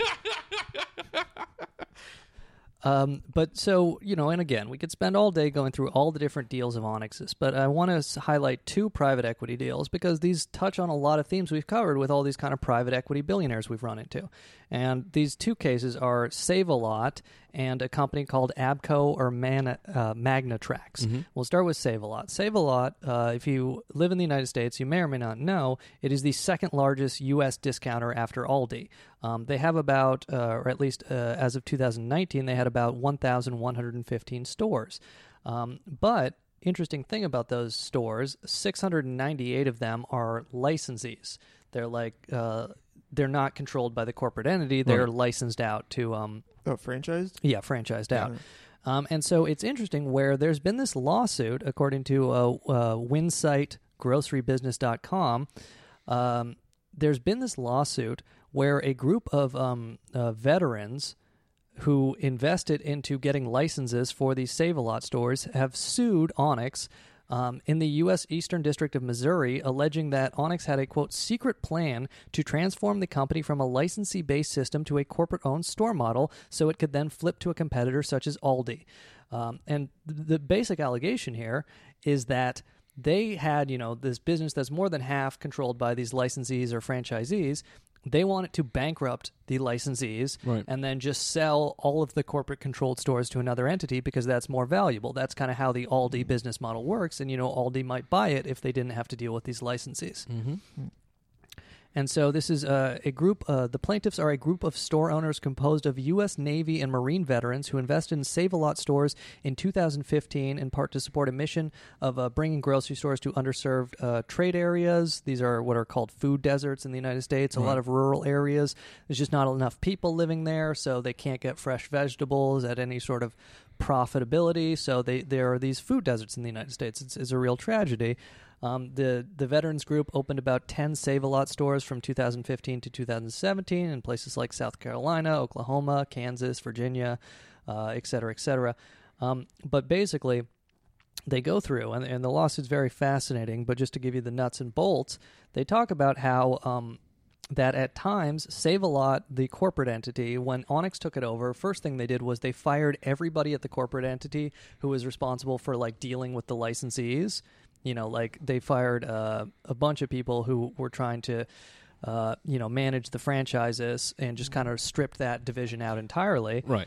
And then they also, according to this complaint, Save a Lot prices, which the corporate entity sell sold to the licensees at wholesalers. The prices were so high that, quote, at times it was cheaper for plaintiffs to purchase inventory from their local competitors across the street at retail prices than to purchase the, the inventory from Save a Lot at uh, these uh, quote unquote wholesale prices. Right. So Oh they're just God. overcharging their licensees, trying to drive them out of business. They're cutting off all of the corporate people who can actually like deal and help with They're just the like burning all of their business, uh, burning all of their bridges, basically. Yeah. with their suppliers. And they're literally called Save a Lot. That's the name of the fucking store, and they're fucking over their In order to franchise continue owners. to save a lot, your inputs should probably be reasonably priced Yes. so you can actually make a profit. yeah, precisely.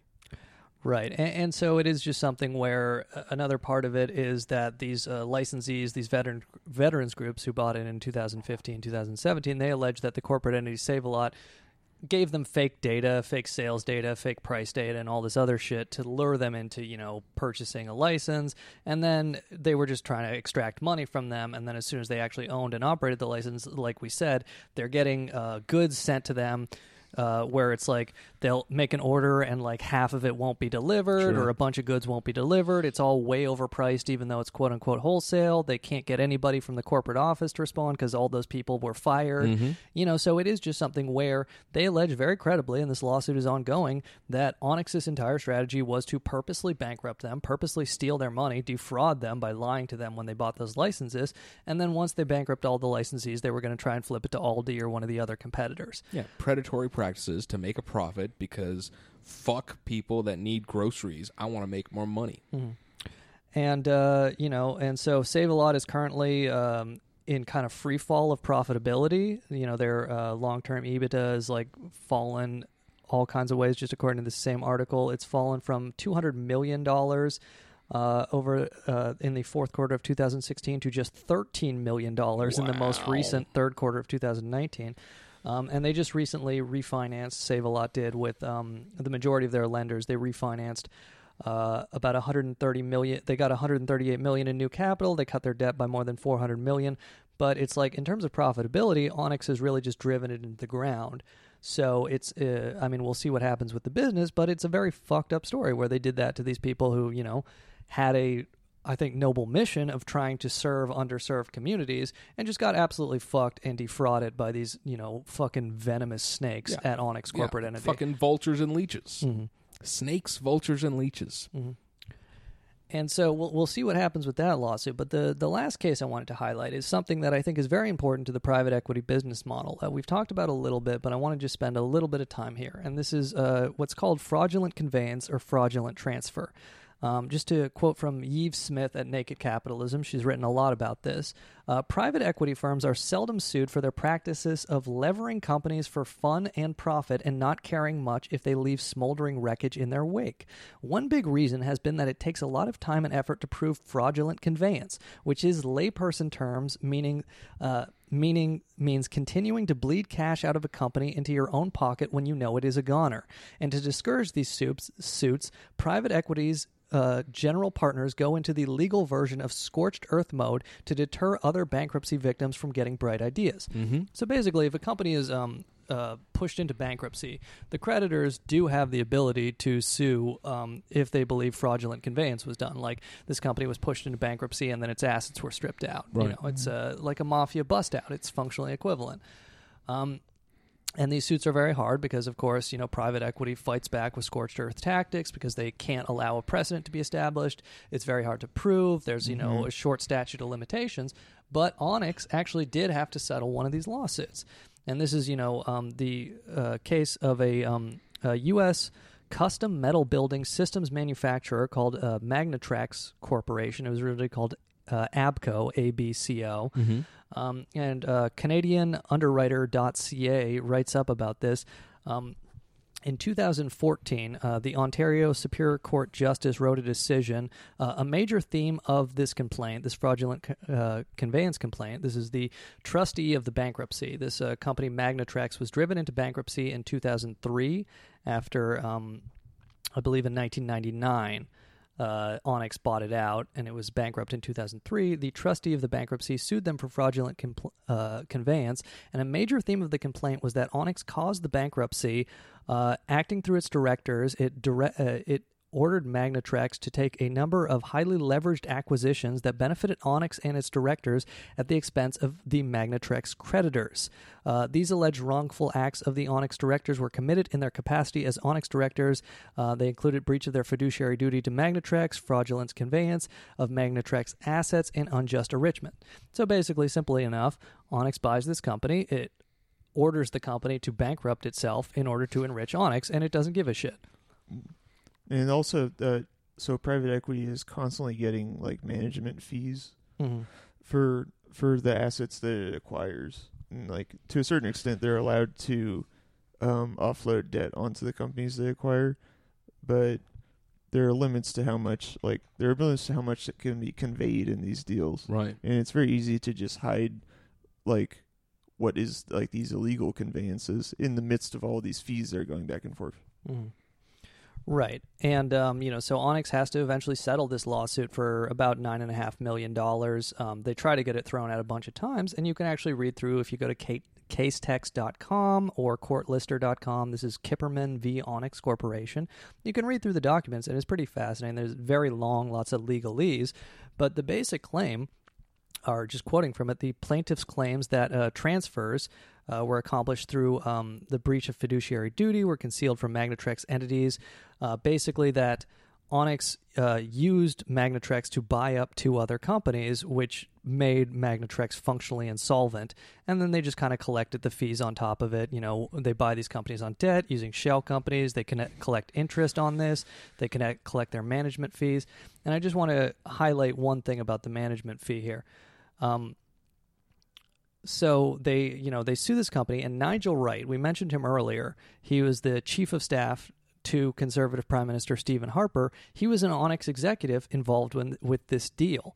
Um, he was uh, put under deposition for this to ask about the management fees. Mhm. So he's asked, "Can you tell me specifically what Onex Corporation did for the company Abco um, that falls under paragraph two of the management agreement?" Answer: What we did for them? Question: Uh huh.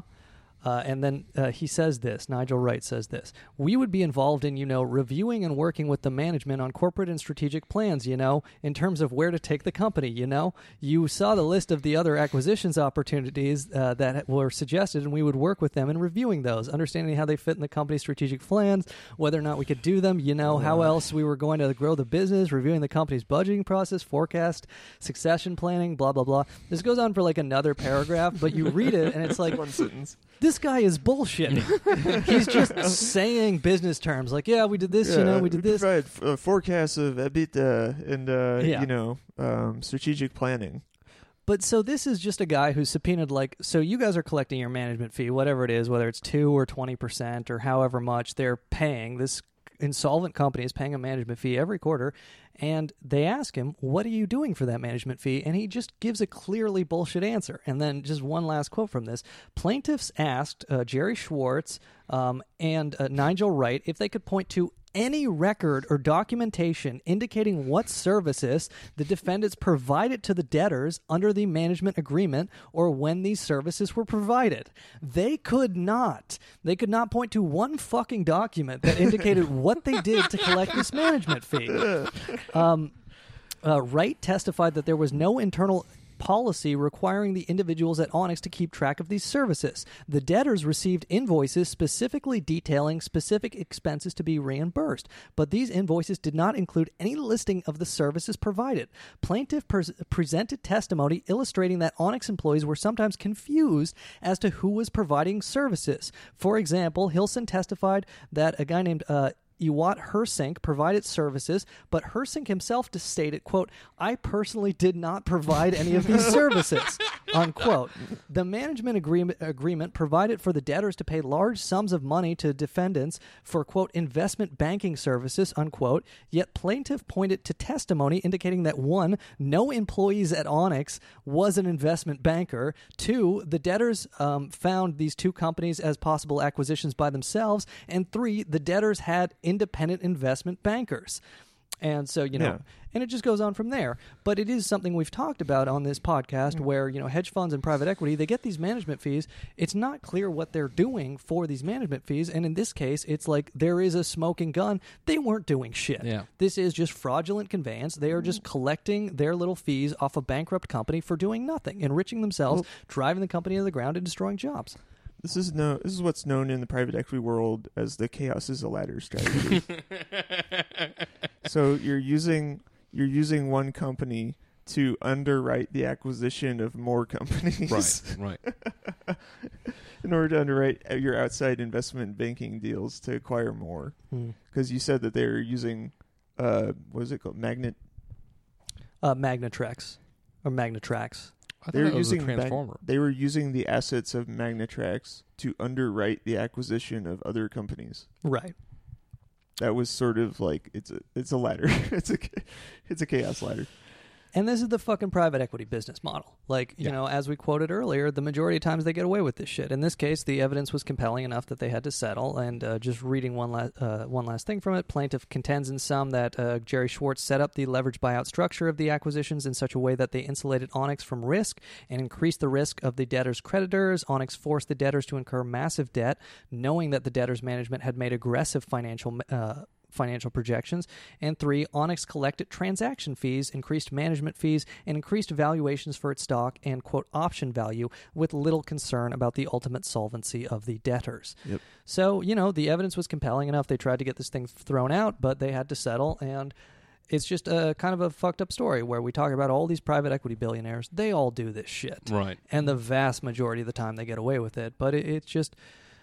I mean, it's worth remembering. These are fucking mobsters. These are bust out strategies where they just fucking asset strip companies, run them into the ground, collect their management fees, and they're worth billions of dollars. And they get to also run bookstores into the ground as, you know, projects to distract their wives.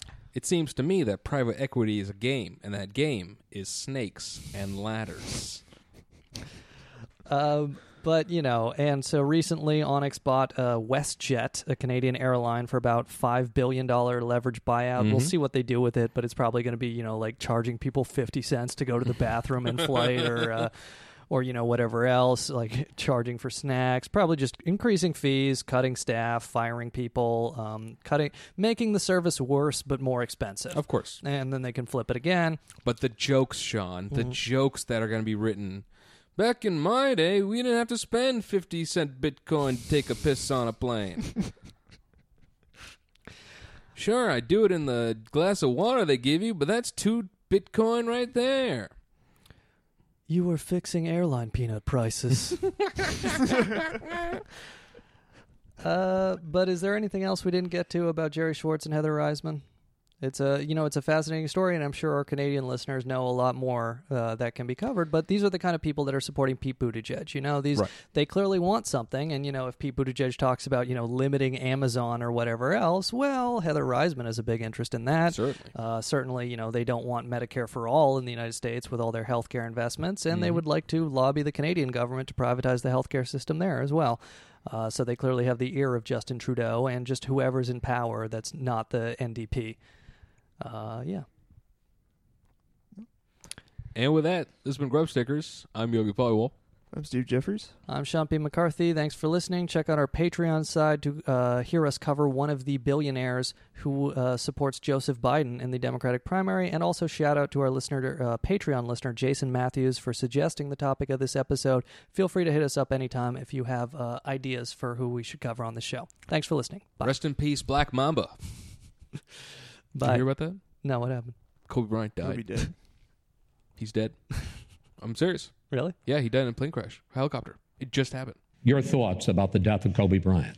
Well, it's it's shocking, and I think we're all still in shock about what happened. And I think it's a reminder that our lives are often touched by people we never even meet, and there are millions of people, not just in Los Angeles but around the world right now, mourning because they were inspired by what he did on the field, what he meant off the field, and it's also, of course, uh, uh, such a, a tough human moment to think about that he was spending time with his daughter and her loss is unthinkable, as is that of everybody who was on that helicopter. And, and I think all of America is united in mourning and, and sending our love and our thoughts and, and, of course, our prayers to the families. Thank you. My rule to never get on a helicopter with a billionaire is undefeated. Kobe Bryant, you should have listened to the Patreon.